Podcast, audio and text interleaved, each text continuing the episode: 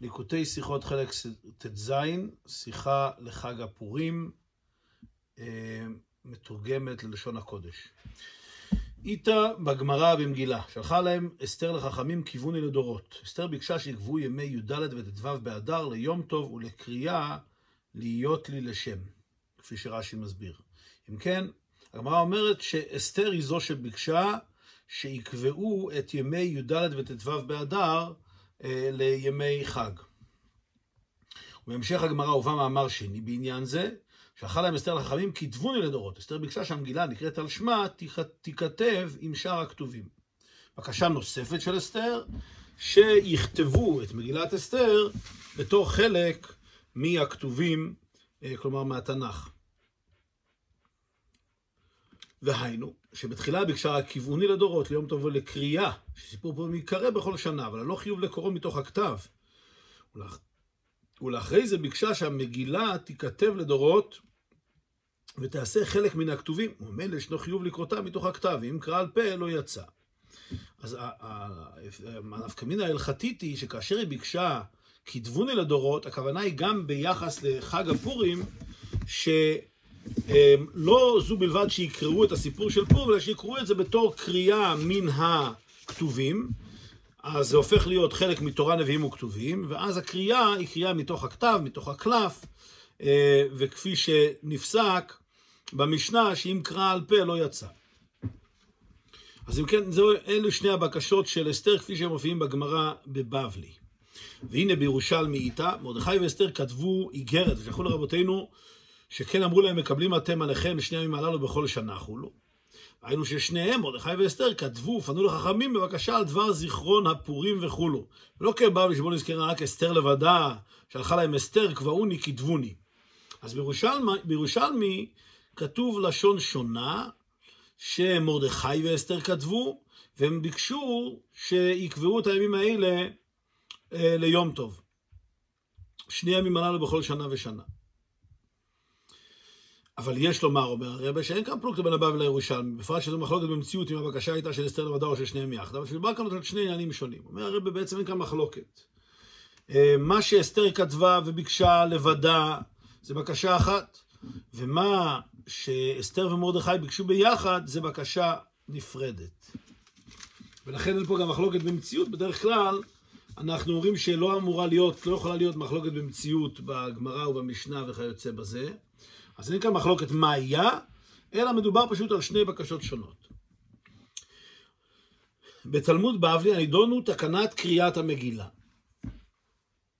ולכן מפרש רש"י קבעוני לא רק ליום טוב, אלא גם ולקריאה, כי עיקר בקשת אסתר קבעוני להיות לשם, הייתה בקשר לקריאת המגילה הנקראת על שמה.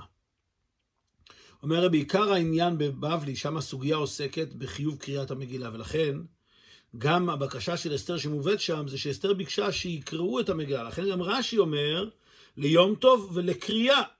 וזה הפירוש להיות לי לשם, מכיוון שהמגילה היא נקראת מגילת אסתר, אז השם זה קריאת המגילה, זה מה שמנציח אה, אה, את שמה של אסתר המלכה. וכן לאחרי זה, שתיכתב המגילה ותכלל בכתובים כתבוני, ושתי בקשות אלו היו של אסתר לבדה, לא השתתפות מרדכי. כמובן שהבקשה השנייה, שזה כתבוני לדורות, שזה יהפוך להיות חלק מן הכתובים, זה בוודאי אה, בקשה שקשורה רק למגילה בעצמה, וזה באמת היה בקשה של אסתר לבד. ואילו בירושלמי הנידון הוא רק עצם התקנה לקבוע את ימי הפורים בכל שנה למשתה ושמחה ומשלוח מנות לשתי רבתות לאביונים. כי פשטות לשון הירושלמי מקבלים שתי הימים הללו בכל שנה חולו, וזאת ביקשו שניהם יחדיו מחכמים. מה שכתוב ששניהם ביקשו זה לקבוע את ימי הפורים לא בתור קריאת המגילה, אלא בתור ימים טובים, בתור חגים. שזה באמת היה בקשה של אסתר ומרדכי אה, ביחד. אז אם כן, בבבלי יש לנו שני, שני בקשות של אסתר, אחת שיקבעו את חיוב קריאת המגילה, דבר שני שהמגילה תיכנס ותהיה חלק מהכתובים, וזה בקשות של אסתר לבדה, ובירושלמי יש לנו בקשה של אסתר ומרדכי, שזה לקבוע יום טוב בימי הפורים. ויש לומר ששלושת העניינים הנ"ל, א', מקבלים אתם עליכם שני הימים הללו, ב', קבעוני, ג', כתבוני. כן, שלושת הפרטים האלה. אה, מקבלים אתם עליכם זה מה שמובא בירושלמי ששניהם ביקשו. קבעוני, אה, זה הבקשה של אסתר, שייצרו חיוב של קריאת המגילה, וכתבוני זה שזה יהפוך להיות חלק מן הכתובים. אז שלוש, יש כאן שלושה עניינים, והחילוק הנ"ל ביניהם, שהעניין הראשון ביקש מרדכי ואסתר, והשניים האחרונים אסתר לבדה, מרומזים, מרומזים בהדגשה במגילה. אז, אז כל שלושת הפרטים האלה אפשר לראות אותם, כאשר מתבוננים במגילה, אפשר למצוא את, את כל אחד מהם מודגש בפני עצמו. בתוך סיפור הדברים על כך שקיבלו היהודים על עצמם לקיים את ימי הפורים האלה, נאמר בכתוב כאשר קיים עליהם מרדכי היהודי ואסתר המלכה. ולאחר מכן נאמר, ומאמר אסתר קיים דברי הפורים האלה ונכתב בספר. אז כאן רואים ברור, בהתחלה מתחילים לדבר על ימי הפורים האלה, ואומרים כאשר קיים עליהם מרדכי היהודי ואסתר המלכה, מרדכי ואסתר, כפי שכתוב בירושלמי. אחר כך מוזכר פתאום אסתר לבד, ומאמר אסתר קיים דברי הפורים האלה ונכתב בספר. אז ההבדל בין החלק הראשון לחלק השני, החלק הראשון גם מרדכי וגם אסתר, ושם לא מוזכר ונכתב בספר. בחלק השני, בפסוק הבא, אה, בפסוק השני שמוזכר כאן, אז מוזכר רק אסתר, וכתוב ונכתב בספר. אומר הרב ויש לומר שבשני פסוקים האלו מדובר אודות שלושת העניינים הללו. בפסוק הראשון מדובר אודות התקנה של ימי הפורים, שיהיו ימי משתה ושמחה וגומר, כי משמעות הראשון לקיים את ימי הפורים האלה. אז זה הפסוק הראשון שדבר על מרדכי ואסתר ביחד. הדרך הלשון הנ"ל בירושלים גם בשני ימים הללו. לכן הזכירו כאן שניהם, מרדכי יהודי ואסתר המלכה, כי תקנה זו באה על ידי בקשתם המשותפת כנ"ל. ובפסוק השני מדובר אודות תקנת קריאת המגילה ואודות כתיבת המגילה. ומאמר אסתר קיים דברי הפורים האלה, אז כאן הרב מחלק לשתיים בפסוק השני. קיים דברי הפורים האלה זה קריאת המגילה, שזה סיפור הדברים של מה שקרה. קהל תקנת קריאת המגילה, ולכן נאמר כאן דברי הפורים, ולא ימי שפירושו ברמז על כל פנים דברים הנאמרים, הדיבור והסיפור על דבר נס פורים, לקריאה. אז לא, מה שנאמר קיים דברי הפורים ולא ימי הפורים, כי לא נוראים כאן על עיקר התקנה של היום טוב, אלא שבתוך היום טוב הזה יהיה דברי הפורים, יספרו את הדברים, את הדיבורים שקשורים בימי הפורים, זה קריאת המגילה. ואחר כך, וכן ונכתב בספר, פירושו שסיפור פורים המגילה נכתב ונכלל בכתובים כתבוני. עכשיו מובן גם מה מוסיפים אחרי שאומרים שקיים דברי הפורים האלה, מה זה ונכתב בספר, התוספת הזאת ונכתב בספר? הכוונה היא שזה ייכלל, שמגילת אסתר תיכלל בכתובים. ולכן לשון הכתוב בזה הוא, הוא מאמר אסתר ולא נזכר כמרדכי, כי שני העניינים הללו ביקשה אסתר לבדה. אם כן, רואים מאוד מאוד יפה איך שבמגילה בעצם מרומזים שלושת הדברים האלה. יש בקשה אחת של אסתר ומרדכי, שזה בקשה שיהיה ימים טובים בפורים, ואחר כך יש בקשה של אסתר לבדה, שזה שיקראו את המגילה, וגם שהמגילה תהיה חלק מהכתובים. אך עדיין צריך להבין, מה באמת ההסבר לכך שמרדכי ביקש מחכמים רק על דבר תקנת ימי הפורים ולא על קריאת המגילה וכתיבתה. אז שאלה ראשונה, למה באמת מרדכי לא היה חלק מהבקשה אה, לקרוא את המגילה ולכתוב אותה ולכלול אותה בכתובים? שאלה נוספת ב', יתרה מזו, מרדכי היה חבר הסנהדרין, ונמצא שהוא היה מהחכמים שהסכימו לבקשת אסתר אה, קבעוני כתבוני, ואם כן, בוודאי היה לו להשתתף בבקשה זו יחד עם אסתר. הרי מכיוון שמרדכי היה חבר הסנהדרין, כפי שהגמרא אומרת, אמ, ואם כן, הוא היה מאלה שאכן קיבלו את הבקשה של אסתר, באמת אה, לכתוב אותה ולכלול אותה בכתובים, ובתקנת קריאת המגילה. אז למה הוא לא פנה גם כן בבקשה הזאת?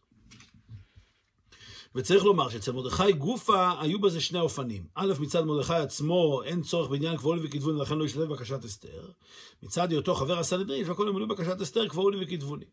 אז רואים שאצל מרדכי מצד אחד הוא לא ראה צורך לפנות לחכמים ולבקש מהם לכתוב את המגילה, אבל בתור חבר הסנהדרין הוא כן הסכים והשתתף בעניין של אה, קריאת המגילה וכתיבת המגילה. אז צריך להבין כמובן למה, מה, מה העניין בזה, למה זה שמרדכי בתור אה, אדם פרטי, אם אפשר לומר, מרדכי עצמו, אה, לא בתור חלק מהסנהדרין, הוא לא ראה עניין לכתוב אה, ולקרוא את המגילה, אבל בתור חלק מהסנהדרין הוא כן ראה עניין. אז זו שאלה שנייה. שאלה שלישית, ג' כל ענייני התורה הם בדיוק, וצריך לומר שמה שבקשות אסתר קבעוני לדורות וכתבו לדורות הובאו רק בבבלי ולא בירושלמי, ולאידך בקשת מרדכי ואסתר מקבלים אתם בשני ימים הללו נמצאת רק בירושלמי ולא בבבלי, כל זה הוא בדיוק. אז צריך גם להבין למה בבבלי מזכירים רק את שני הבקשות שקשורות לקריאת וכתיבת המגילה, ובירושלמי מזכירים את הבקשה שקשורה לעצם ימי הפורים על ידי מרדכי ואסתר. כן, זה, הם שלוש, אלו שלושת השאלות. למה מרדכי לא ביקש אה, על קריאת המגילה? שאלה שנייה, הרי מרדכי היה חבר הסנדין, הוא כן הסכים לקריאת המגילה, אז אם הוא הסכים כבר, למה הוא לא ביקש? ושאלה שלישית, למה בירושלמי מוזכר דווקא ימי הפורים על ידי מרדכי ואסתר, ובבבלי מוזכר דווקא אה, ענייני קריאת המגילה? יובן זה בהקדים. הנה, כתיבת המגילה כתבוני אינה רק עוד עניין ופרט נוסף בנס פורים, אלא הדבר קשור לעצם תוכן הנס.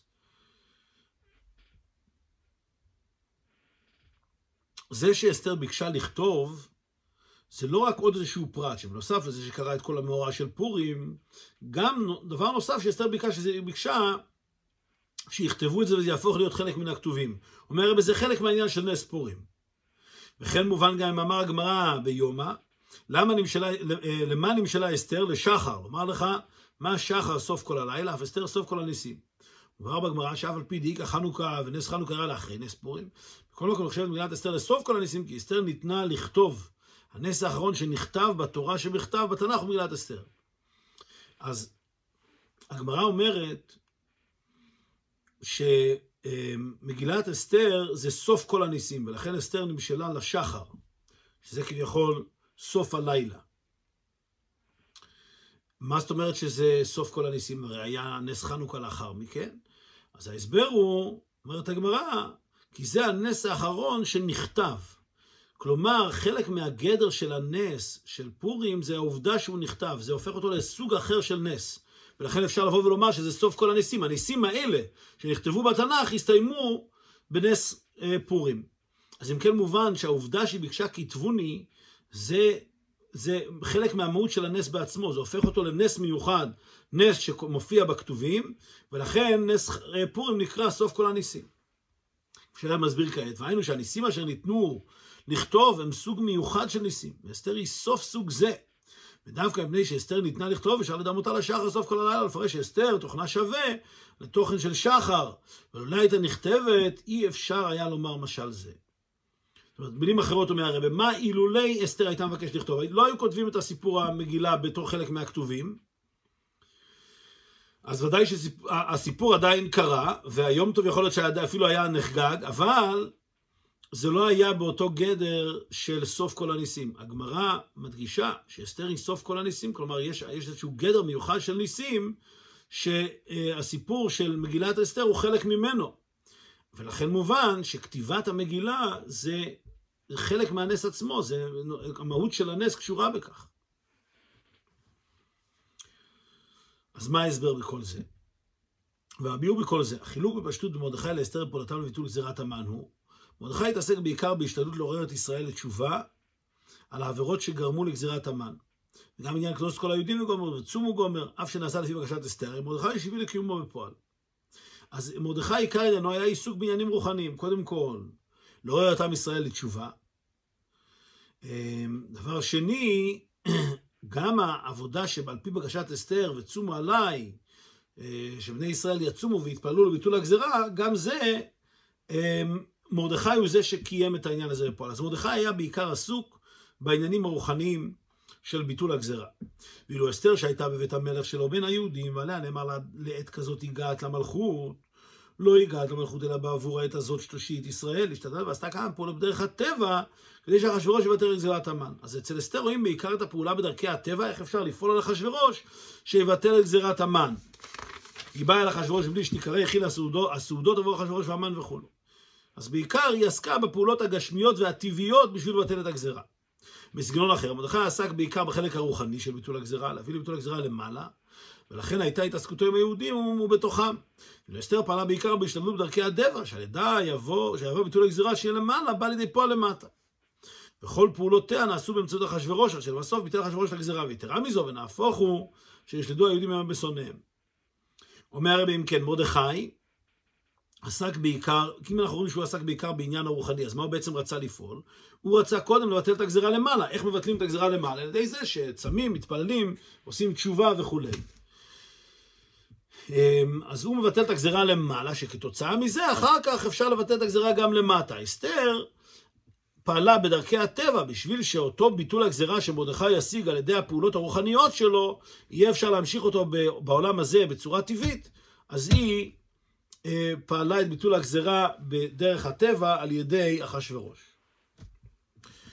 אז זה ההבדל העיקרי בין מרדכי לאסתר. יש לומר שכשם שחלוקים מרדכי ואסתר בנוגע לפעולותיהם בביטול הגזרה, כך ישנו חילוק זה ביניהם, באותו אופן גם בנוגע להדגשה בנס הפורים והחידוש שבו.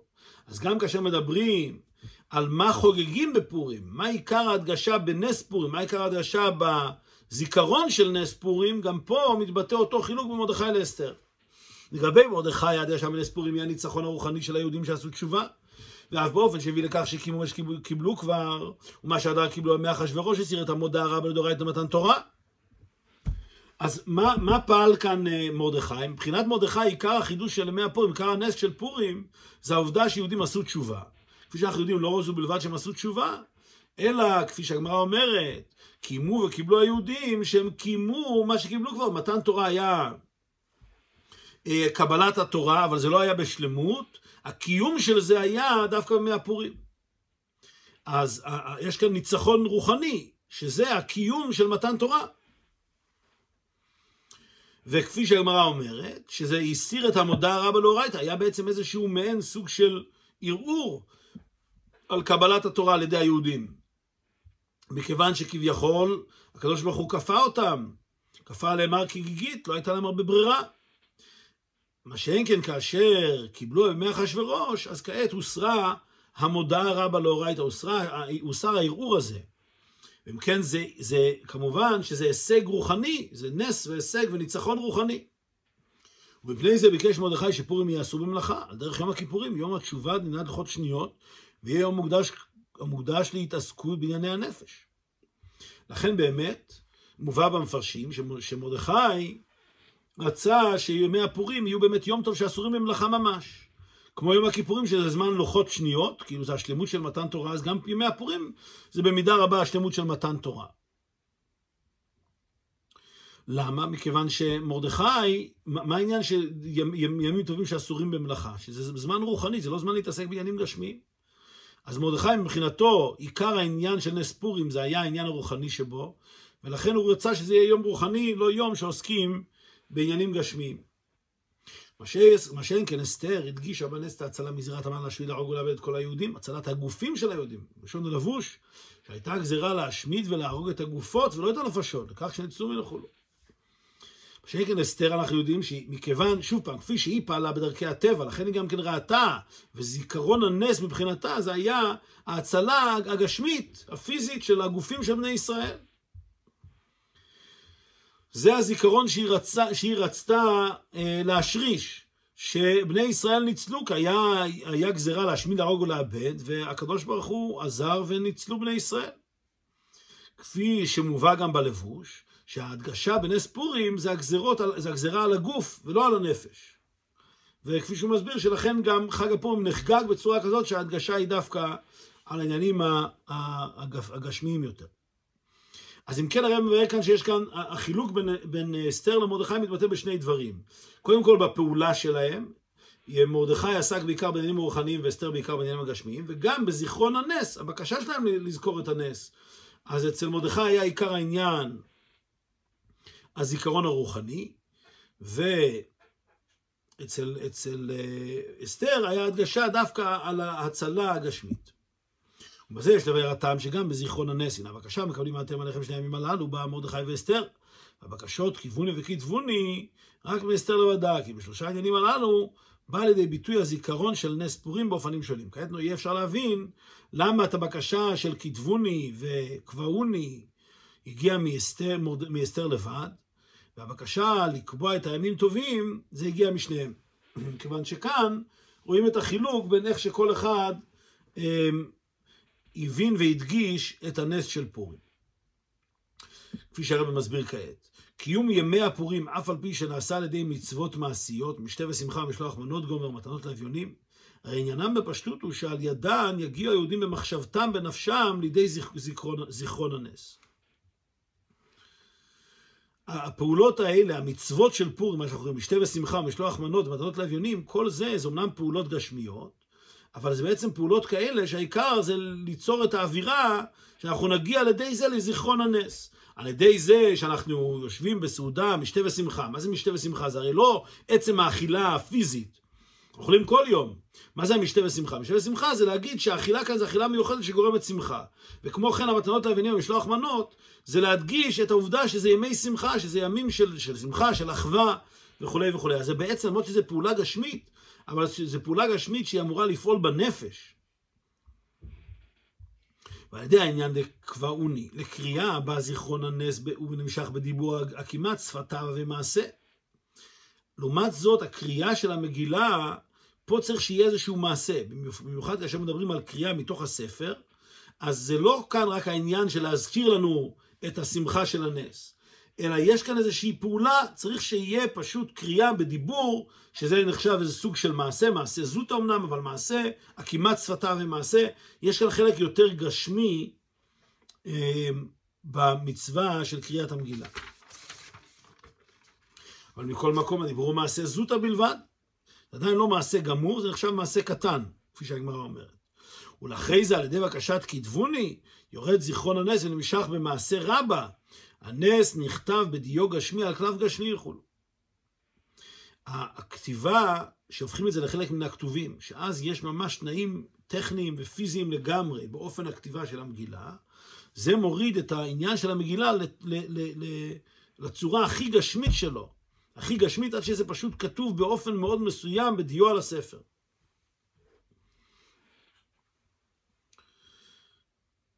במילים אחרות, כאן צריך גם להדגיש, הרי ברור שגם המצוות של משלוח מנות ומתנות לאביונים ומשתה מזרחה זה מצוות גשמיות. אבל שוב פעם, שמה החלק הטכני זה לא העיקר. מובן, כמובן שצריך לקיים את המצווה כתיקונה, אבל ברור שהמהות של המצווה כאן זה ליצור איזשהו מצב, ליצור אווירה, לעורר את הנפש למצב, למצב של שמחה. אז לדוגמה, ניקח את העניין של משתה, שיש חיוב לשתות יין. מה המושג של יין? בשביל לגרום לאדם שהוא יגיע למצב של שמחה, למצב של עד אלא ידע. אז אמנם יש כאן את החלק הגשמי, אבל החלק הגשמי הוא רק מעין הכנה לתפקיד הרוחני של המצווה הזאת. ואותו דבר, משלוח מנות ומטות לוויינים. אז אמנם המעשה הוא מעשה גשמי, אבל הוא בשביל תכלית רוחנית. מה שהקריאה, לעומת זאת, עיקר ההדגשה בקריאה זה לא עצם הסיפור של המאורע, כי אז לא היו קוראים את זה באופן מסוים, אלא הקריאה בדיבור. אז כאן יש כבר עניין יותר גשמי, זה לא רק עצם העניין שיזכרו את המאורע, אלא שיקראו אותו, שיביעו את זה דווקא בדיבור. ועוד יותר מזה, כאשר כותבים את זה בתור חלק מן הכתובים, וצריך להיכתב באותיות מיוחדות, בדיו, על הספר וכולי, פה זה כבר הופך להיות לדין ממש ממש גשמי, שעיקר העניין פה זה שיהיה פשוט כתוב, שזה יהיה באופן גשמי, לא בשביל תכלית אחרת, לא בשביל לעורר את הנפש. אז אם כן, המצווה, החלק הכי גשמי של המצווה זה כתיבת המגילה. החלק שהוא גם גשמי, אבל לא מעשה רבה או מעשה זוטה, זה החלק של קריאת המגילה בדיבור. והחלק הרוחני יותר זה דווקא המצוות האלה של, של משתה ושמחה, מתנות רבים ומשלוח מנות, מכיוון שעיקר עניינם זה לעורר את הנפש. ולכן אומר הרב לגבי מרדכי שהדגשת הנס היא הניצחון הרוחני, הרי גם בזיכרון הנס נוגע בעיקר הזיכרון במחשבה, רוחניות האדם, כנראה שרצונו היה שפורים יהיה אף אסור במלאכה.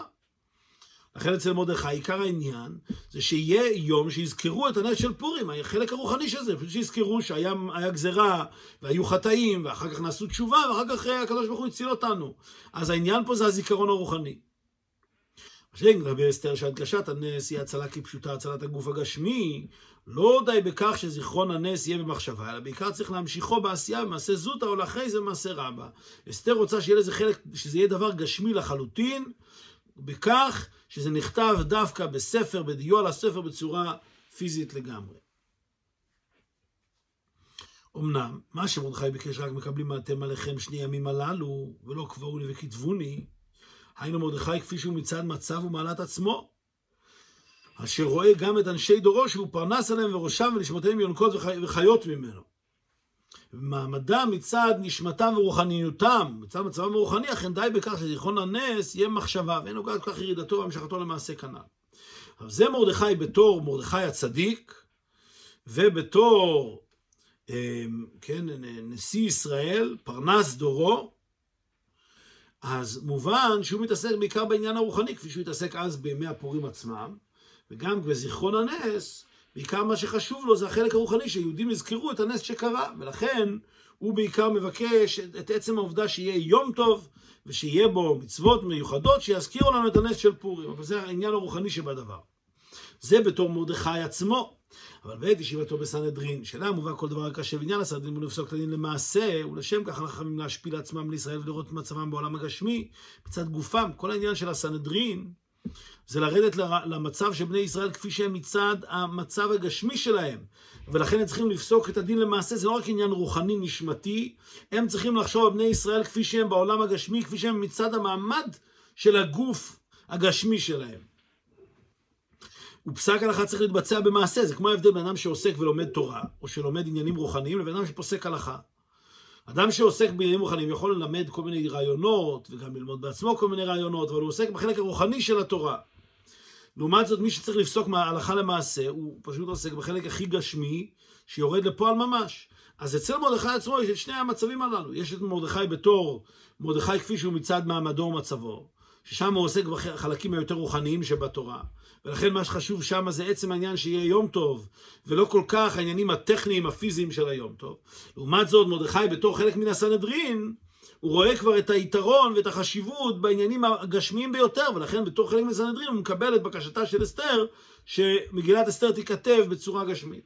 אזי רואה את ישראל כמי שמצד גופה. מצד זה צריך זיכרון הנס להיות נמשך במעשה ממש, כי דווקא כך חודר הדבר וכובש את הגוף בתכלית.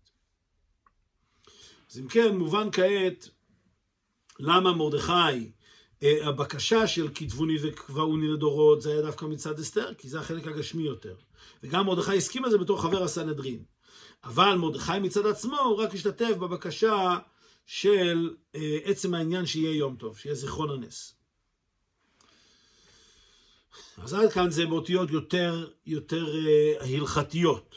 העניין הנ"ל בסגנון תורת החסידות.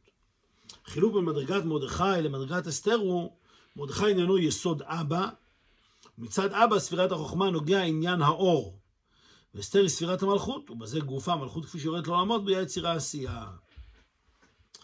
אז אומר הרב ברוחניות, על פי פנימיות התורה, כמו שמובהר בחסידות, אז um, ההבדל בין אסתר למרדכי, מרדכי הוא נקרא בחינת יסוד אבא. אבא זה ספירת החוכמה. עכשיו באופן כללי בכל ספירת החוכמה, מה שנוגע זה עניין האור. ספירת החוכמה, החוכמה עניינה הוא להאיר, לגלות אור חדש, ולכן עדיין בספירת החוכמה עדיין אין שם כלים מאוד מאוד אה, מוגברים, מוג, מוגבלים ומוגדרים. אני נסביר טיפה את העניין. אז בכל דבר יש אור וכלי. אור זה המהות של הדבר, זה התוכן הפנימי של הדבר, והחיות שלו, ולעומת זאת הכלי זה הצורה שהדבר בא לידי ביטוי. לדוגמה, כאשר אדם רוצה ללמד איזשהו רעיון לבנו, אז הרעיון עצמו והרצון ללמד אותו זה האור של הדבר. והכלי זה הצורה שהוא מלמד, במילים, המשפטים שהוא בוחר ללמד אותם וכולי. אז בוודאי שהבן לא יוכל להבין שום דבר אם לא יהיה כלים. הוא חייב שיהיה לו גם כלים, שיהיה אותיות, שיהיה דיבורים, שימשיכו את אותו אור. אמ, אבל האור זה כמובן העניין העיקרי, כי זה התוכן, התוכן והמהות של הדבר. אז אם כן, עכשיו חוכמה, שזה בעצם, חוכמה מבטא את, את העצם, את החיות של כל רעיון, את עצם הדבר. ולכן בחוכמה בעיקר מה שנוגע זה האור. הכלים שם הם, הם בעצם בטלים לאור, העיקר שם זה האור. הרעיון עצמו כפי שהוא מצד עצמו. אחר כך הרעיון הזה מתפתח, בינה ודעת וכולי, עד שזה מגיע לכלים ממש. אז מכיוון שמרדכי הוא חלק מספירת החוכמה, המדרגה שלו, המדרגה של נשמתו, המדרגה שהוא מבטא בעולם, אה, זה המדרגה של יסוד אבא. ולכן מבחינתו נוגע בעיקר עניין האור, שזה מה שדומיננטי בספירת החוכמה. לעומת זאת אסתר זה ספירת המלכות. עכשיו ספירת המלכות בעצם היא הרבה יותר עוסקת בעניינים של כלים.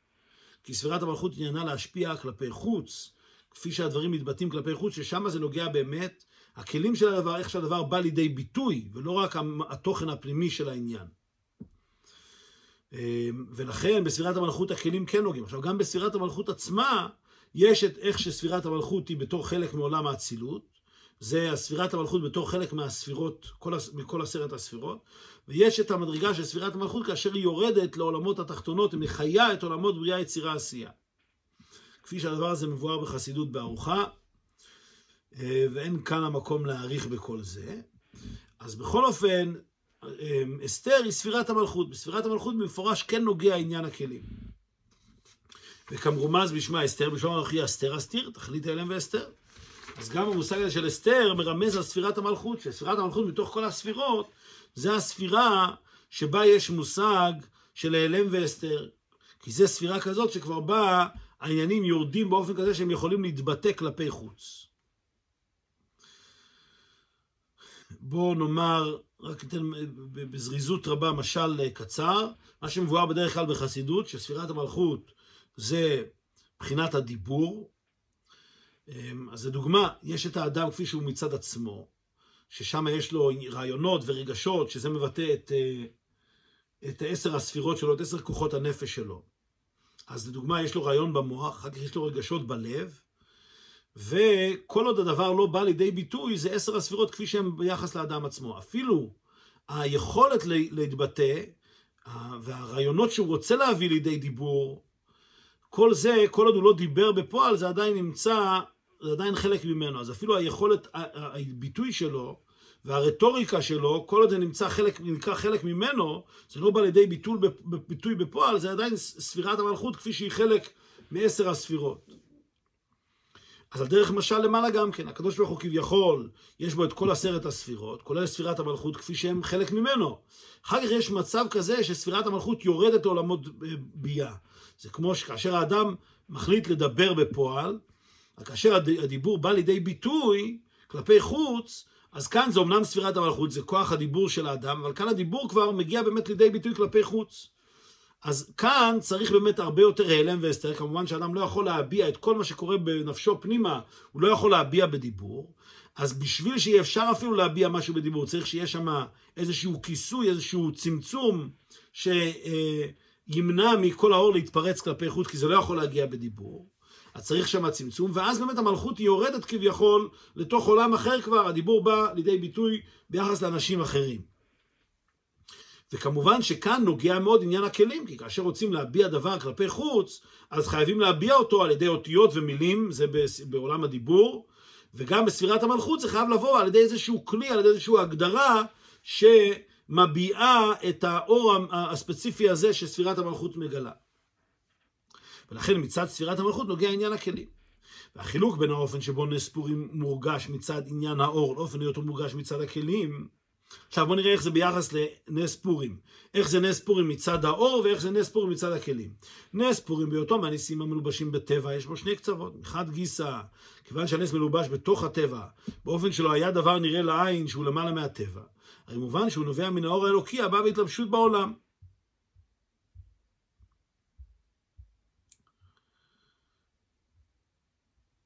אז אומר הרי בכך, אמ, מצד אחד בנס פורים עצמו אנחנו יודעים שהנס לא היה בו דבר ממש על-טבעי. הכל היה כאילו יכול, כביכול יכול להתפרש בדרכי הטבע. שאסתר נבחרה להיות המלכה, ואחר כך היא באה והיא ביקשה מאחשוורוש וכולי. מכיוון שזה נס, נס שמלובש בדרכי הטבע, אז מאוד מורגש כאן עניין הכלים. כלומר, לא רואים פה בגלוי את האור האלוקי כפי שהוא, אלא מורגש כאן הצורה שהאור האלוקי מתגלה על ידי הכלים שלו. הכלי זה העובדה שאסתר נבחרה להיות אה, מלכה, העובדה שאחשוורוש אה, היה מלך והיה מוכן לשמוע עליו וכולי וכולי. אז הנס, ההתלבשות של הנס בדרכי הטבע, זה מדגיש את עניין הכלים. זה ההתלבשות של הנס בתוך העולם. מאידך גיסא, מאחר שזהו עניין של נס וגילוי אלוקות, עד שנראה בחוש שכל הסיבות היו רק מלמעלה מהטבע, הרי מובן ששורש הנס הוא מהאור האלוקי של המעלה מהטבע, ויתרה מזו. הגוף שהנס יכול להתלבש בטבע, הרי זו הוכחה שבשורשו למעלה גם מן הניסים הגלויים, ולכן אינו מוגבל בהגבלה של למעלה מן הטבע, אלא נמשך בטבע גופה. לעומת זאת, כאשר מתבוננים בסיפור של אה, פורים, אז רואים מיד שיש כאן נס. נכון שלא היה כאן משהו ששבר את גדרי הטבע, אבל יש כאן הרי נס, רואים פה את ההשגחה הפרטית, רואים פה את, האור, את הכוח האלוקי שהאיר. אז ממילא מובן שגם בתוך הנס הזה שמלובש בדרכי הטבע, גם בתוך הטבע שלו רואים שיש כאן משהו למעלה מן הטבע.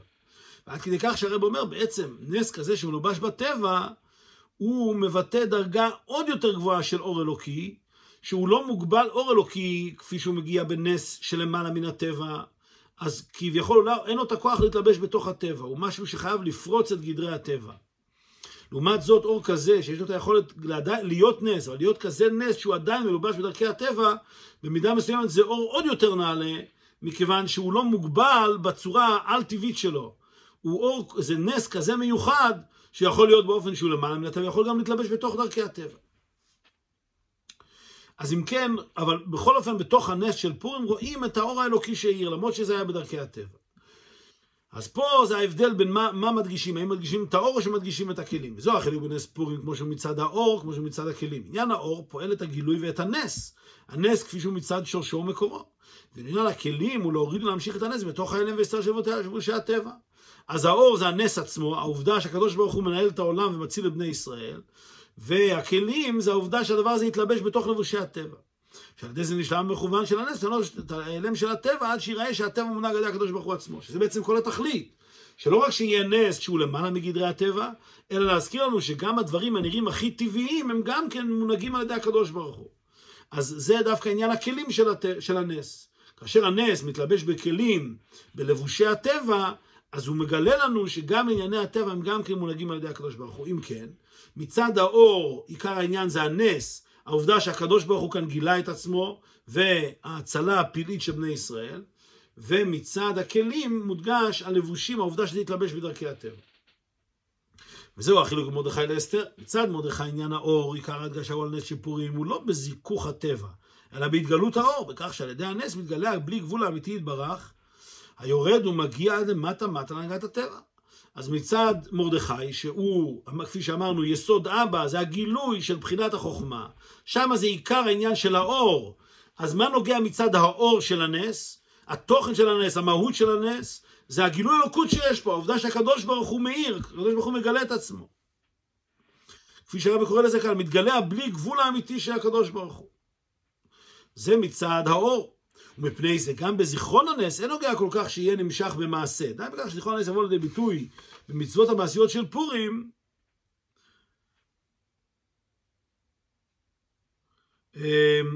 ואילו זיכרון הנס גופה יכול להישאר במחשבה וברוחניות.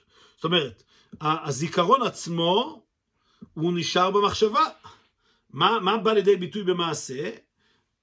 מעשים כאלה שעוררו את הזיכרון. אז זה בא לידי ביטוי באיזשהו מעשה, אבל הזיכרון עצמו הוא לא נמצא במעשה הרי, המעשה הוא משלוח מנות, הוא אכילה ושתייה. איפה רואים כאן את, ה, את הזיכרון? זה מעורר, על ידי זה שיהודי אוכל ושותה בפורים, והוא שולח משלוח מנות וכולי, זה מעורר בו שהוא זוכר את, ה, את הנס של פורים. אבל הזיכרון עצמו לא מגיע במעשה. ולכן מובא עניין זה בתלמוד הירושלמי שבתורה גופה הוא עניין האור. פה מוצאים לאלתר את הסברה והתירוץ הנכונים וכולי, כאדם הרואה חפץ במקום מואר. עכשיו, מכיוון שמרדכי עניינו עניין האור, לכן העבודה הזאת, הבקשה הזאת של מרדכי, שיקבלו עליהם את שני הימים האלה כימים טובים, שכפי שאמרנו, העיקר כאן זה לעורר את הזיכרון בנפש, זה מופיע בתלמוד הירושלמי. תלמוד הירושלמי גם כן עניינו הוא אור. כפי שהגמרא בעצמה אומרת, שבתלמוד בבלי זה נקרא מחשקים או שיבני, זה מקום של חושך, כי צריך שם לחפש ולמצוא את הסברות על ידי קושיות ותירוצים וכולי. לעומת זאת, בירושלמי הדברים מהירים לכתחילה, ולכן יש שם פחות אה, קושיות, אה, פחות קושיות והסתבכויות. אז ממילא, מכיוון שעניין הנס של פורים, כפי שהוא מצד האור, זה המצוות, של משלוח מנות ועצם עניין היום טוב שמרדכי בעצמו גם ביקש, אז לכן הנקודה הזאת, מה שמרדכי ביקש, שזה עניין האור שביום טוב, זה נמצא בירושלמי, שזה, הוא מבטא יותר את החלק האור שבתורה. ואילו מצד אסתר עניין הכלים, אסתר אסתיר, עיקר הדגשה בנס פורים על, על כך שעל ידו להשתנה ונהפך האסתר והחושך של הטבע. אסתר כפי שגם מתבטא בשמה, אסתר אסתיר, אז כל הכיוון, כל, ה, כל הרעיון של אסתר זה שהאור יאיר בתוך ההסתר, בתוך גדרי הטבע. ולכן נוגע הדבר שגם זיכרון הנס יהיה נמשך בעולם העשייה בקריאה וכתיבה. אז גם הנס בעצמו הוא כתוב בספר. אז גם, לא רק שיש כאן איזשהו מעשה שבא לעורר את הנפש, יש פשוט את כל סיפור הנס כפי שהוא כתוב בצורה גשמית בדיו על הספר. כי על ידי זה דווקא נשלמת כוונת הנס שהטבע עצמו יאיר. כאילו הנס כאן הוא, הוא מתגלה בתוך הכלים של הטבע. כן, במילים אחרות, אמ, הזיכרון פורים כפי שהוא מצד מרדכי, זה על דרך, זה על דרך עניין האור, וזיכרון הנס כפי שהוא מצד אסתר זה על דרך עניין הכלים. זיכרון הנס מצד מרדכי זה העובדה שיהודי יזכור שהיה נס. זה המהות של הנס. אבל זה לא חייב לבוא לידי ביטוי בתוך גדרי הטבע, זה כמו נס שלמעלה מן הטבע. נס כזה שהוא למעלה מן הטבע, אז אמנם הוא פועל משהו בעולם הזה הגשמי, אבל הוא לא מתלבש בתוך העולם הגשמי. הוא פועל פעולה בעולם הגשמי, אבל הוא פועל את זה באופן כזה שהוא למעלה מהגשמיות. כמו המצוות של משלוח מנות, משתה ושמחה, שאומנם הן מצוות גשמיות, אבל המהות שלהם זה לפעול משהו רוחני. כמו נס כזה שהוא למעלה מן הטבע. לעומת זאת, העבודה של אסתר, כמו שהיא מצד הכלים, זה כמו נס שמלובש בטבע. שהעניין שלו זה לא רק לפעול איזה פעולה, העניין שלו זה להתלבש בתוך גדרי הטבע. אז גם הסיפור של פורים, כפי שהוא מגיע מצד הכתיבה שלו, הוא מתלבש פשוט בתוך אותיות גשמיות אה, כתובות על הספר. אז כאן יש התלבשות שלמה של הנס בתוך הגשמיות העולם, כמו נס המלובש בטבע. אז זה העניין של אסתר, ולכן מובא עניין זה בתלמוד בבלי, שכן מחשקים או שיבני זה תלמודה של בבל. עניינו הוא בירור החושך בתורה גופה. אמ, לכן זה גם קשור לתלמוד בבלי, שעניינו של תלמוד בבלי זה דווקא בתוך ההלם ואסתר, מחשקים מחשיבני, שמה לגלות רצונו של הקדוש ברוך הוא. זה עניין הכלים שבתורה, וזה העניין על דרך נס המלובש בדרכי הטבע. ממשיך הרבה, על פי כל הנ"ל נמתא גם הדמיון בין אסתר לשחר. מה שחר סוף כל הלילה? אף אסתר סוף כל הניסים. ושייכותו לכך שאסתר ניתנה לכתוב. עכשיו נבין גם למה מדמים את אסתר דווקא לשחר, שזה סוף כל הניסים, וגם העובדה, מה הקשר בין זה לעובדה שזה נכתב. כי כפי שאמרנו, הגמרא אומרת שהסיפור של מגילת אסתר הוא סוף כל הניסים שנכתבו. אז, אז מה, מה המהות של הדבר הזה? ואיר הרבה, הטעם שסוף כל הניסים, למשל בגמרא לסוף כל הלילה, לכאורה הרי נס ולילה מפחיעים בתכלית, כמו שהקשה אמר שור. כמבואר לעיל, סוף סיום תכליתו של נס, שהטבע גוף הישתנה, שבטבע מצד עצמו הוא עניין של לילה וחושך, יהיה ניכר ומורגש האור והגילוי של האלוקות. הרבי שואל כאן שאלה פשוטה שגם שואל המהרשו, לכאורה, איך הגמרא מדמה את אסתר, סיפור, סיפור הפורים וסיפור מגילת אסתר, שהוא סוף כל הניסים, לשחר שהוא סוף כל הלילה. הרי כל העניין של נס זה לא עניין של לילה, נס זה עניין של גילוי אלוקות. אז למה מדמים את סוף כל הניסים לסוף כל הלילה? מבאר הרבה, כי מה העניין של נס? עיקר עניין הנס זה דווקא לפעול בתוך הלילה. עיקר עניין הניסים זה לפעול בתוך גדרי הטבע. ולכן באים ואומרים שסוף כל הניסים הכוונה היא סוף כל הדברים האלה שפועלים בתוך הלילה. כי זה מהות של, מהותם של הניסים, זה תכליתם של הניסים. כי אין, אין, אין, במילים אחרות, העניין של הנס זה לא עניין היום והאור. כי זה כמו ניסים של למעלה מהטבע, זה לא בתוך העולם, זה דברים שהם למעלה מן העולם. כאשר אנחנו אומרים מה התכלית של הניסים, תכלית, תכליתם האמיתית, זה לגלות לנו שגם הטבע מונהג על ידי הקדוש ברוך הוא. אז בעצם עיקר תפקידם של הניסים זה לעבוד בתוך הלילה, בתוך גדרי העולם. ולכן סוף כל הניסים זה דומה לסוף כל הלילה. ובמיוחד אסתר. וזהו שאסתר היא סוף כל הניסים, היינו שהיא הסוף והתכלית של כל הניסים. להמשיך את הנס ואת גילוי האלוקות בתוך ההלם וההסתר של העולם.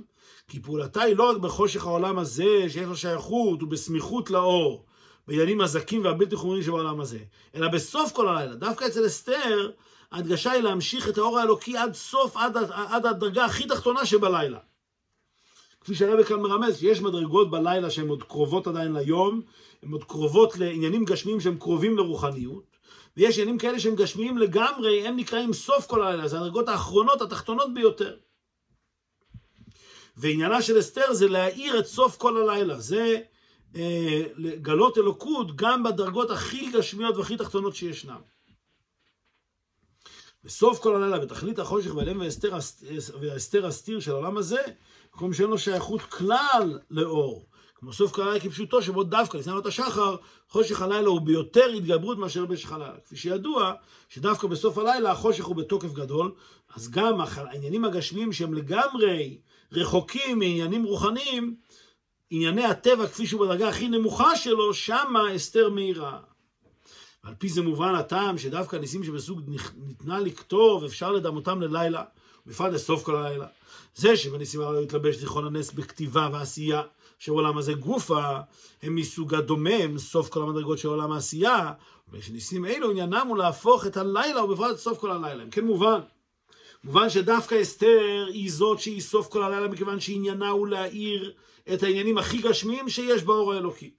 וגם מובן למה דווקא הניסים שניתנו להיכתב, ואסתר היא סוף כל הניסים שניתנו להיכתב, כי אותם ניסים שכותבים אותם בתור חלק מן הכתובים, זה אומר שלוקחים את הנס הזה וממשיכים אותו בצורה הכי גשמית שלו, עד שהוא נכתב בצורה פיזית ממש. הנס עצמו הוא כתוב באופן גשמי. שזה כל עניינה של אסתר וכל העניין של החידוש של נס פורים. ולכן אסתר משולה לסוף כל הלילה, ומקשרים את זה לכך שהדברים האלה נכתבים בספר. כי זה חלק מהעניין, להמשיך את הנס ואת העניין האלוקי שבנס בתוך הטבע ובתוך הגשמיות גופה. זהו גם הביאור בכך שנמשלה אסתר לשחר. כעת נבין גם למה אסתר משולה דווקא לשחר. אור השחר הבוקע את החושך שבסוף כל הלילה מורה על האור אשר נמשך דווקא מן החושך שקדמו. הפיכת החושך גוף על האור. כמובן, זה תיבת שחר, שהיא, שהיא מלשון שחרות וכדרות וחושך. אז מה זה שחר? שחר מצד אחד זה האור, זה תחילת היום, אבל מצד שני, שחר זה דווקא האור שמגיע מתוך החושך. להאיר מתוך השיכה. אה, כפי, שמופ... כפי שמרומז גם במילה שחר בעצמה, שמצד אחד זה אור ויום, מצד שני זה מלשון שחרות, אה, שחור, כי השחר הוא תחילת האור שמגיע מתוך החושך. כפי שמובא בחסידות באריכות, שתכלית האור זה אותו, כאשר החושך נהפך לאור.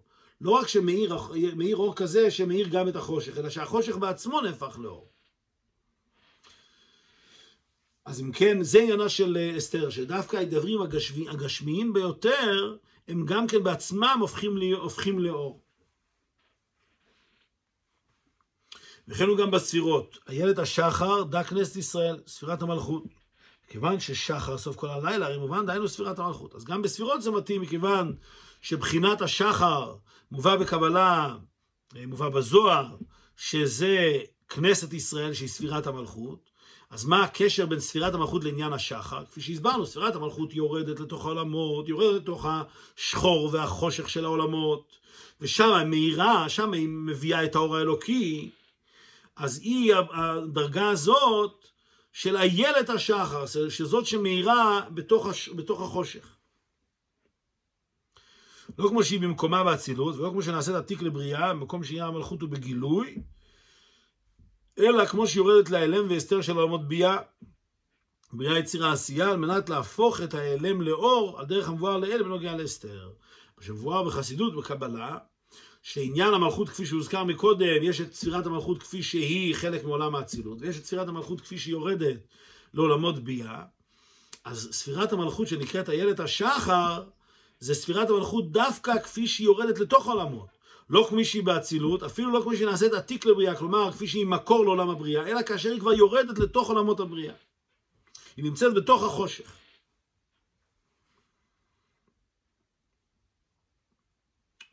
ומה שאסתר מהפכת את ההלם ואסתר העולם כפי שעניינה הוא אסתר אסתיר, אינו רק בכוחו של מרדכי, שעניינו הוא אור וגילוי קלה וארוכה, אלא גם מפני שאסתר עצמה היא בפנימיותה למעלה לגמרי מן האסתר.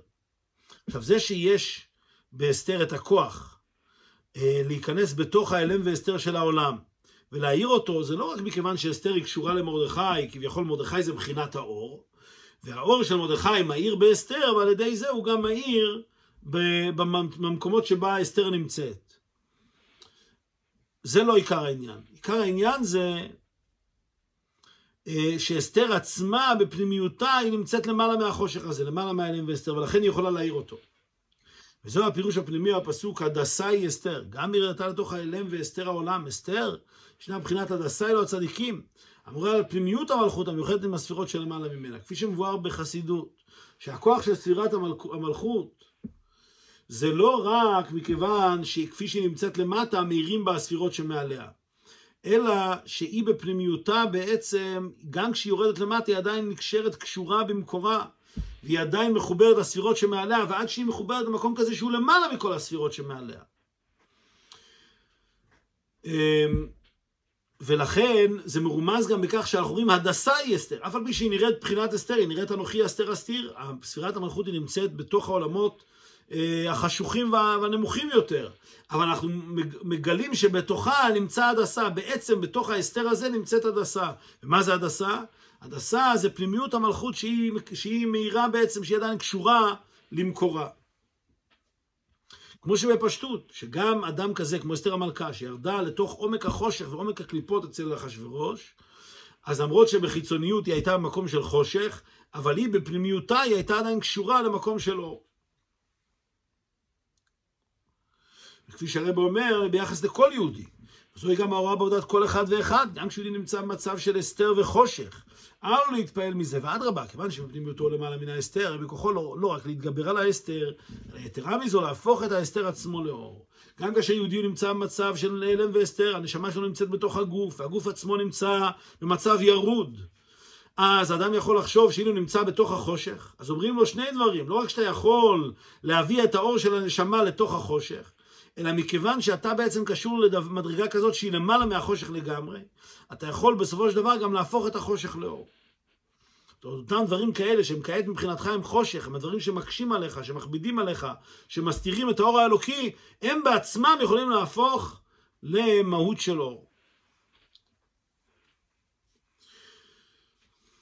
אז אם כן, מובן מה ההבדל כאן בין הבחינה של מרדכי לבחינה של אסתר, שמבחינת מרדכי העיקר זה גילוי האור כפי שהוא מצד למעלה, כמו נס שהוא למעלה מן הטבע, ולכן מה שנוגע לו בעיקר זה יעדים הרוחניים.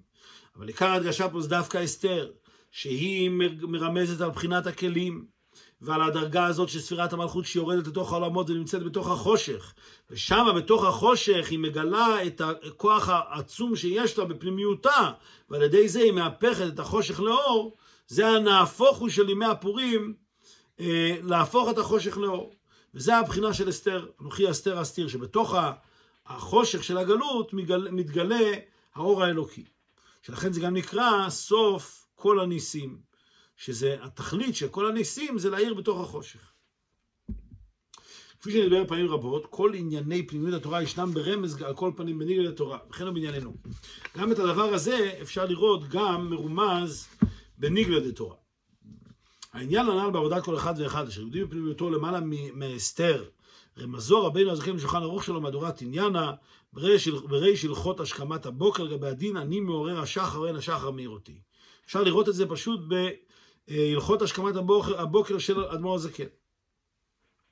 בקשר לזה תתיישב תמיהה בתז ויובן שינוי בשולחנו רבנו הזקן בין מהדורה קמא למהדורת עניינה על פי הביאור הפנימי דלס י"ג מדרגת שחר. עכשיו נבין מה זה, עכשיו שהבנו ולמדנו את העניין של שחר, שזה הבחינה של אסתר, נוכל להבין גם מה אומר אדמו"ר הזקן ואיך נתרץ בזה קושייה של התז ונבין גם את ההבדל בין המהדורה קמא למהדורה השנייה של, אה, של שולחן ערוך אדמו"ר הזקן. הטור הביא בסימן הראשון לחלק אורח חיים, צריך אדם להתגבר כארי לעמוד בבוקר לעבודת בורו. שתהיה אתה מעורר השחר ולא יהיה הוא מעירך. כמו שאמר דוד המלך, דוד עליו השלום, אני מעיר השחר ואין השחר מעיר אותי. אמנם בשולחן ערוך הביא המחבר רק את התחלת העניין, שיהיה הוא מעורר השחר ולא את סיומו ואין השחר מעיר אותי. אז אנחנו יודעים שהשולחן ערוך הוא מיוסד על אה, ספר ארבעה טורים. בטור מובא אריכות, בדרך כלל שולחן ערוך אה, מפרט יותר מאשר הטור, אבל כאן אה, בטור מובא אה, אריכות הדברים, שתהיה השחר, שאתה מעורר השחר, ולא השחר יהיה מעירך. יהודי צריך לקום לפני אור השחר. בשולחן ערוך, אז המחבר, בית יוסף, מביא את תחילת העניין, שאתה תעורר את השחר, אבל לא מביא את סיום דברי התז, את סיום דברי הטור, שלא השחר יעורר אותך. מה ההסבר בזה? והסביר התז, שחר אלו כנסת קדושת ישראל. הקדושה השורה בישראל. ובזה ישנם שני אופנים. אני מאיר השחר, התעוררות מלמטה להגיע אל השחר. השחר מאיר אותי, התעוררות מלמעלה מבחינת שחר. מסביר התז, שמה ההבדל אם אני מאיר את השחר או השחר מאיר אותי? שהשחר זה בחינת קדושת ישראל, הנשמה האלוקית כביכול. ויש אופן כזה שאני מאיר השחר, שיהודי בהתעוררות מלמטה, אה, מאיר את השחר, גורם לעצמו את ההתעוררות, וכביכול מאיר את, את, הקדוש, את הקדושה שלו, ויש שהשחר מעורר אותי, שהפוך, הנשמה והקדושה האלוקית מעוררת את האדם. וזוהי כוונת דוד, ואין השחר מאיר אותי, שההתעוררות שלו מלמטה גדולה כל כך, שאין צריך לסיוע התעוררות של מעלה. כיוון שזוהי מדרגה שייכת רק לדוד וכיוצא בזה, לא הביא זאת המחבר בשולחן ערוך. כעת מובן למה מחבר בשולחן ערוך לא... אמ, כעת מובן למה המחבר בשולחן ערוך לא מביא את המשך דברי הטור. המחבר ערוך אומר שתהיה אתה מעורר השחר, אבל הוא לא אומר ולא יהיה השחר מעורר אותי. למה? כי הבחינה הזאת, שאתה מעורר השחר ואין השחר מעורר אותי, הכוונה היא שיהודי עובד כל כך את עבודתו מלמטה, שהוא לא צריך את הסיוע מלמעלה. הוא מעורר השחר ואין השחר מעורר אותו. הוא לא צריך את הגילוי של בחינת השחר בשביל להתעורר. אז לכן משמיט את זה, אומר התז, שלכן משמיט את זה המחבר, מכיוון שזו דרגה מאוד גבוהה, והמחבר כותב את השולחן ערוך אה, לאנשים רגילים, אז הוא אומר, אתה תאיר את השחר, אבל אי אפשר להימנע מזה שהשחר יראה אותי, אתה לא צריך להגיע לכזאת התעוררות שאתה לא תצטרך את העזרה של הנשמה. שואל הרבה, ולכאורה תמוה ביותר. איך אפשר לומר שישנו מי שאין צריך לסיוע התעוררות של מעלה? והלא אלמלא הקדוש ברוך הוא עזרן יכול לו. ולכל אחד מישראל, אפילו צדיק גמור אמרו, אל תאמין בעצמך. איך אפשר לבוא ולהגיד שאפילו ביחס דוד המלך, או על אנשים גבוהים, בדרגה גבוהה, שהוא לא צריך את הסיוע מלמעלה, בלשון התז, שאין צריך לסיוע התעוררות של מעלה. הרי כל יהודי צריך את הסיוע של מעלה. הגמרא בעצמה אומרת שאלמלא הקדוש ברוך הוא עזרו, אין יכול לו. יהודי לא יכול להתגבר על היצרה בלי העזרה של מעלה. אז איך אפשר לבוא ולהגיד שתהיה אתה מעורר השחר ואין השחר מעורר אותי? כלומר, שיהודי עובד את כל עבודתו בכוחות עצמו בלי סיוע מלמעלה. איך אפשר אפילו לצפות מדרגה כזאת? והנה, אז זו שאלה על התז. והנה גם רבינו הזקן במהדורה כמה הביא כמחבר רק העניין שיהיה הוא מעורר השחר, אבל במהדורת עניין הכתב שיהיה הוא מעורר השחר, כמו שכתוב, העיר השחר, אני מעורר השחר ואין השחר מעיר אותי, וזו מידה בינונית. במהדורה הראשונה הוא אכן מביא על דרך לשון השולחן ערוך, שהוא יעורר את השחר, הוא לא מזכיר ואין השחר מעורר אותי. לעומת זאת במהדורה השנייה הוא במפורש מדגיש שאני מעורר השחר ואין השחר מאיר אותי, והוא קורא לזה עוד מידה בינונית. ואינו מובן, כיוון שגם מהדורת עניין החלים בשולחן ערוך, דבר שלא יכול נפש, למה הביא שם רבנו הזקן את עניין ואין השחר מאיר אותי, השייך רק לדוד וכיוצא בזה? לכאורה לפי דברי התז, שהעניין של אין השחר מעורר אותי זה רק מדרגה של אנשים גדולים כמו דוד המלך, אז איך זה שאדמו"ר הזקן מביא את המדרגה הזאת ביחס לכל יהודי? וגדולה התמיהה מהמשך לשונו של רבינו הזקן משמע שתבות וזו מידה בינונית קאי לא רק על כללות הדין על דבר כי בא קודם אור הבוקר אשר אין מעלתה מגיעה למעלת מה שבוי לכל יראי שמיים וכולו לקום בחצות הלילה אלא גם על עניין ואין השחר מאיר אותי והיינו שאין זה שייך ליחידי סגולה דווקא כי אם אדרבה זו מידה בינונית אדמו"ר הזקן עוד מסיים, זו מידה בינונית. אמנם שדברי אדמו"ר הזקן זו מידה בינונית, זה נסוב על כללות הדין.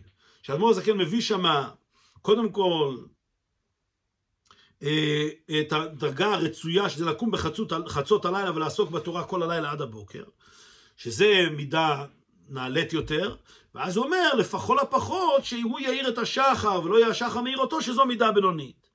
אז בכל אופן, המידה הבינונית כאן זה לא רק על עצם העובדה שאדם מתעורר לפני אור הבוקר, אלא גם על מה שאמרנו, שאני מעורר השחר ואין השחר מעורר אותי. איך אפשר לקרוא לזה מידה בינונית, לפי דברי התז, שזו המדרגה גבוהה ביותר. ועל פי הנ"ל סעיף י"ג, בנוגע למדרגת שחר, שזוהי מדרגת כנסת ישראל מלכות, כמו שיורד לתוך ההלם והסתר העולם, יש לומר, כוונת התז בדבריו, אין צריך לסיוע התעוררות של מעלה, היא שאין הוא זקוק לסיוע שמקורו בבחינת שחר, אבל צריך הוא לסיוע מן המדרגות הנעלות יותר באלוקות. והרי לדעת אדמו"ר הזקן בכל אופן, אמ, שמה הכוונה, או בדברי התז, מה הכוונה שיהודי כזה לא צריך התעוררות של מעלה? לא הכוונה שהוא בכלל לא צריך את העזרה של מעלה. חלילה, ודאי שכל יהודי צריך את העזרה של מעלה. אבל לא צריך את העזרה של בחינת השחר, אלא הוא צריך עזרה של מדרגה יותר נעלית. מה הפירוש? הביאור בזה. יש לומר שבסיוע מלמעלה ישנם בכללות שלושה מדרגות. רבי כאן מסביר עניין יסודי שישנם שלושה מדרגות אה, בסיוע שמגיע מלמעלה.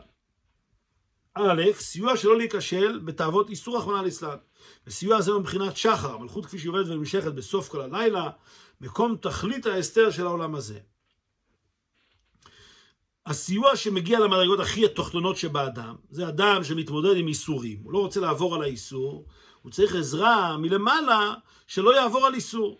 העזרה הזאת זה עזרה מבחינת השחר, כפי שאמרנו שהשחר מבטא את הדרגה הזאת שהיא בסוף המדרגות, בסוף כל הלילה.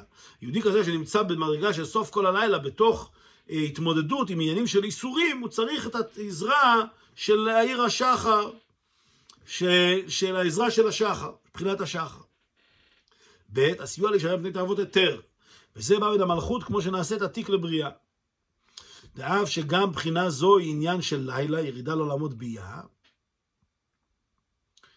ועל דרך זה בעבודה הוא בא לשמור בני תאוות. מכל מקום, היא סוף כל הלילה שזה סיוע זהו עבור תאוות היתר. אומר הרב, בואו נחזור טיפה אחורה, כבר הוזכר מקודם שיש בספירת המלכות גם כן שלוש דרגות. דרגה אחת בספירת המלכות זה כפי שספירת המלכות היא חלק מעשר הספירות. ספירת המלכות כפי שהיא חלק מעולם האצילות. אחר כך יש דרגה שנייה, כפי שספירת המלכות היא עתיק לבריאה, זה בעצם ההתחלה לעולם, של עולם הבריאה, המקור של עולם הבריאה.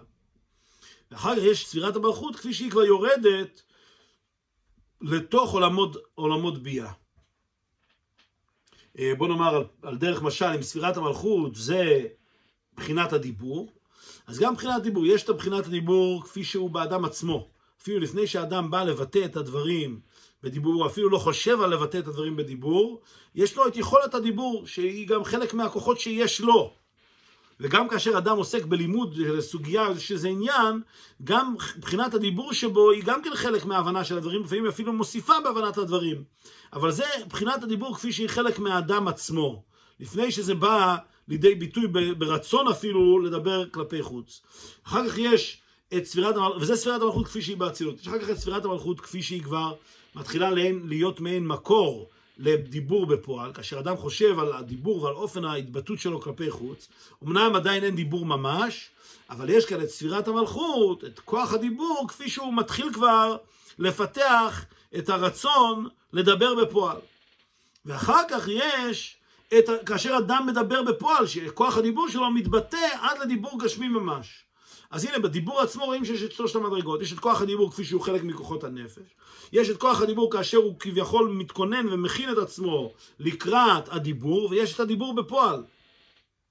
אז גם בספירת המלכות יש את שלושת העניינים. יש את ספירת המלכות כפי שהיא חלק מהאצילות, יש את ספירת המלכות כפי שהיא נעשית מקור לבריאה, ויש את ספירת המלכות כפי שהיא יורדת למטה לתוך העולמות. אז גם כאן, אומר במדרגה הראשונה, אה, ספירת המלכות כפי שהיא בתוך העולמות, מה זה בעבודת השם, יהודי שנמצא בתוך ענייני העולם הזה עד כדי כך שהוא מתמודד עם ענייני איסור ממש, והוא צריך את הבחינה של שחר שייתן לו את הכוח להתמודד, שלא לעבור על איסורים. מדרגה יותר גבוהה, זה יהודי כזה שהוא לא עוסק באיסורים חלילה, לא שייך אצלו לבוא לדבר איסור, אבל עיקר המלחמה שלו זה שלא להיכשל בתאוות היתר, להישמר מפני תאוות היתר.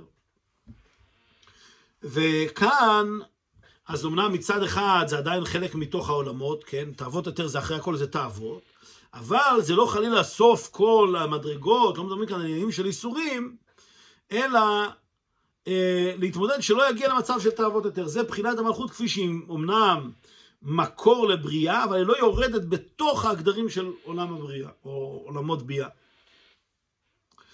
אחר כך יש דרגה עוד יותר נעלית ג' הסיוע לכך שיוכל האדם להתעלות ממדרגה למדרגה בקדושה גופה. וזה בא מלכות האצילות, כפי שהיא במקומה באצילות כאשר היא נקראת יום. יש כמובן שיהודי כבר לא עוסק לא בתאוות של איסור חלילה, גם לא בתאוות של היתר, הוא כבר למעלה מכל העניינים האלה. הוא עוסק בעניינים של קדושה והולך ומתעלה מעלה מעלה בעניינים של קדושה. כאן זה כבר ספירת המלכות כפי שהיא נמצאת בעולם האצילות, משם הוא מקבל את הסיוע. כלומר, הסיוע כאן זה לא בתוך החושך, בתוך הירידה, אלא עליות מעלה ומעלה בתוך האור, בתוך עניין היום. אומר הרב, ושלושת עניינים הנ"ל מתאימים בחרות לשלושת המדרגות שבעבודה. עבודת הצדיק, הבינוני והרשע, כפי שנתבהרה מדרגתם, מדרגתם בתניא. שלושת המדרגות האלה של השחר, כפי שהיא מאירה, שבחינת השחר מאירה בסוף כל הלילה, כפי שהיא מאירה אה, בתור עתיק לבריאה, זאת אומרת, השחר במדרגה יותר גבוהה, אבל עדיין בתוך העולמות, וכפי שהיא מאירה בעולם האצילות, זה בעצם שלושת המדרגות שמאירים, שנותנים את הכוח למדרגת הצדיק, הבינוני והרשע, כפי שמבוארת בתניא. הצדיק אינו שייך כלל עניינים של תאוות, אשר מוכר בנפש הבעמית. תוכן עבודתו היא בעלייה בקדושה גופה. אנחנו יודעים שצדיק, הוא כבר בירר והיפך את הנפש הבעמית שלו לקדושה. אם כן, הוא לא שייך לא לתאוות איסור, ודאי, ואפילו לא לתאוות היתר. הוא רק עולה ממדרגה לדרגה בדרגות הקדושה גופה. אצל הבינוניים מושללת עשיית עבירה האחרונה לאצלם. לא עבר עבירה כולו ולא יעבור לעולם. אצל הבינוני אנחנו אומרים שהוא לא שייך לעבור איסור, לא עבר ולא יעבור. כפי שהרב מציין כאן בהערה מה שמובא בתניא, אינו עולה בדעתו לעשות איסור בפועל ממש, לא בכלל לא שייך אפילו לעניין כזה של לעשות את האיסור בפועל. אז, אז ההתמודדות שלו זה לא עם איסורים, אלא עיקר ההתמודדות של הבינוני, אבל הוא צריך למלחמה על מנת להישמר מתאוות היתר. עיקר העבודה של הבינוני זה להישמר מתאוות היתר. ועל ידי זה הוא נשאר במדרגה של בינוני. והרשע צריך למלחמה על מנת שלא ייכשל באיסור, ולשם כך הוא נזקק לסיוע מלמעלה מבחינת שחר. הרשע לעומת זאת, הוא ממש נלחם בעניינים של תאוות איסור, ושם לכן הוא צריך שמה את הסיוע של בחינת השחר, כפי שבחינת השחר מאירה בתוך החושך. ויש לומר שזהו גם ביור דברי רבינו הזקן בשולחן ערוך. עכשיו נוכל להבין מה אומר אדמו"ר הזקן. מצד נגלד התורה הבינוני הוא מי שמעמדו מחצה על מחצה, ומי שיש בידו יותר מחצה רוב זכויות הרי הוא צדיק. ולפיכך, מהדורה כמה שנכתבה על פי הכרעת גמרא ופוסקים. לא הביא רבינו הזקן את עניין ואין השחר מאיר אותי, כתוכנו, שתוכנו שאין האדם נזקק לסיוע מבחינת שחר, שומרו מלעבור עבירה. במהדורה כמה אדמו"ר הזקן מדבר על מדרגת הצדיק והבינוני כפי שהיא כפשוטה. אז אם מדברים על הדרגה הבינונית כפי שהיא על פי הלכה, על פי ניגלד התורה, מי זה בינוני על פי ניגלד התורה? צדיק הוא הזה שיש לו רוב זכויות. בינוני זה מי שיש לו מחצה על מחצה. ולכן, שמה מדברים על זה, אה, לא שייך להגיד ואין השחר מאיר אותי, כי עבודת הבינוני שמה זה אדם שמתמודד, עבודה בינונית, ואפילו הצדיק, זה אדם שעדיין יכול להתמודד עם עניינים של איסור. לכן במהדורה כמה שמדברים על צדיק, רשע ובינוני כפי שהם בפשוטם, ב- ב- על פי ניגלה של התורה, שזה הם, כמה זכויות וכמה עוונות יש לו, אז ודאי שלאף אחד אי אפשר לבוא ולומר, אין השחר מאיר אותי. שהוא לא צריך את הסיוע של בחינת השחר.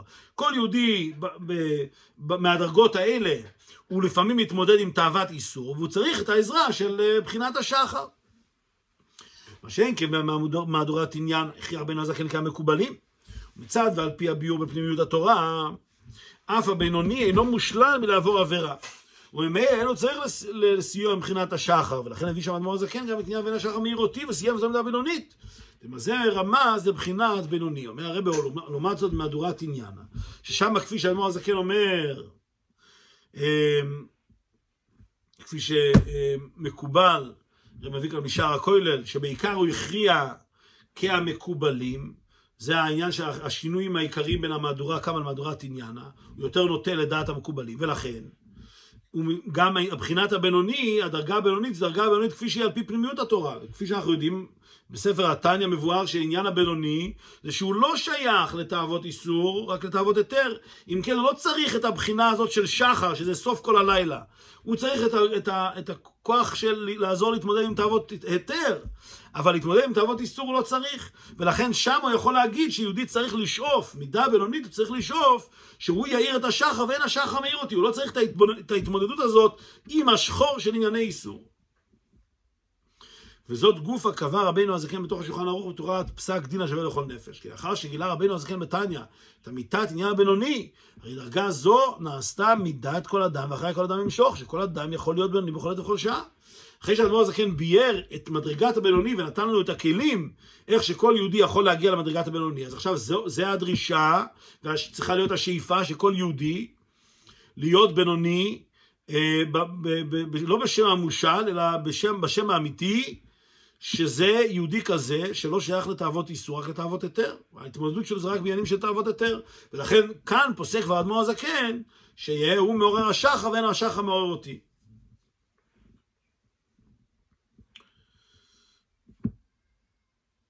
כפי שמשמע כאן, שאת המהדורה תניאנה, האדמו"ר הזקן כתב אחרי כבר שנכתב ספר התניא, לפחות אחרי ש... ודאי אחרי שעניינים של ספר התניא כבר נאמרו והופצו, אז כאן כבר אפשר לצפות מכל יהודי שהוא יהיה במדרגה כזאת של בינוני, שהוא לא צריך שהשחר יאיר אותו, הוא לא צריך את הבחינה הזאת שייתן לו כוח להתמודד עם החושך ועם השחור של ענייני איסור. והנה רבינו הזקן כן תובע לקיים את העניין הנ"ל מיד בעת השכמת הבוקר, אפילו קודם במירת מודה אני. כלומר, גם כאשר עדיין אין גילוי אור בנפש האדם, ועדיין יש בו מצב של חושך, נדרש ממנו להתגבר על יצרו כארי, או שלא יזדקק אפילו לסיוע מלמעלה, שלא יעבור עבירה אחרונה לצד, אנא שחר מאיר אותי. המדרגה הזאת צריכה להיות מדרגה של יהודי עוד לפני שהוא התחיל לעבוד את עבודתו בענייני היום, בענייני התפילה והתורה וכולי וכולי. הוא רק קם בבוקר, הוא קם כבר באופן כזה שאין השחר מעורר אותי, שאין לו בכלל מצב כזה של התמודדות עם ענייני איסור, ולכן הוא לא צריך את הסיוע של בחינת השחר. אבל אפילו עדיין לא אמר מודה אני, ודאי שלא התפלל, ועדיין הוא כבר נמצא במדרגה כזאת. איך זה שייך? וכיצד באמת אפשר לדרוש מיהודי לבוא לדרגה במצב כזה? הנה הביאור בזה הוא, מה שיהודי נתון במצב של חושך, הרי זה רק מצד חיצוניותו. בפנימיותו, הרי הוא למעלה מן ההסתר, וכנס י"ד בניין ההדסה היא הסתר.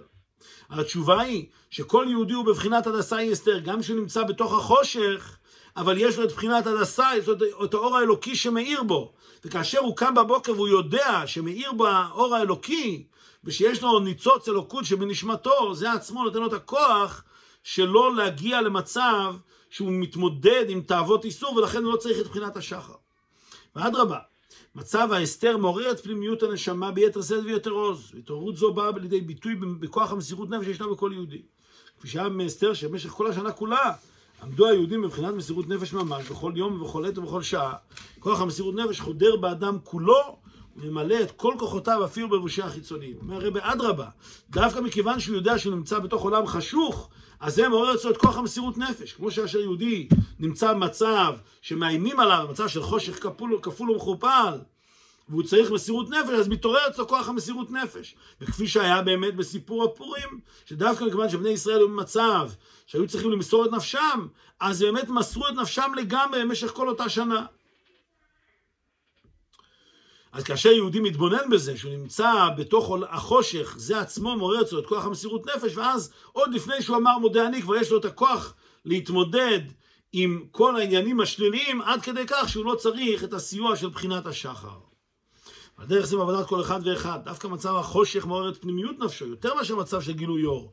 והדבר בא לידי ביטוי בקבלת עול בעצם הנשמה, החודרת בכל מציאותו. מצד זה יכול להיות בינוני בכל עת ובכל שעה.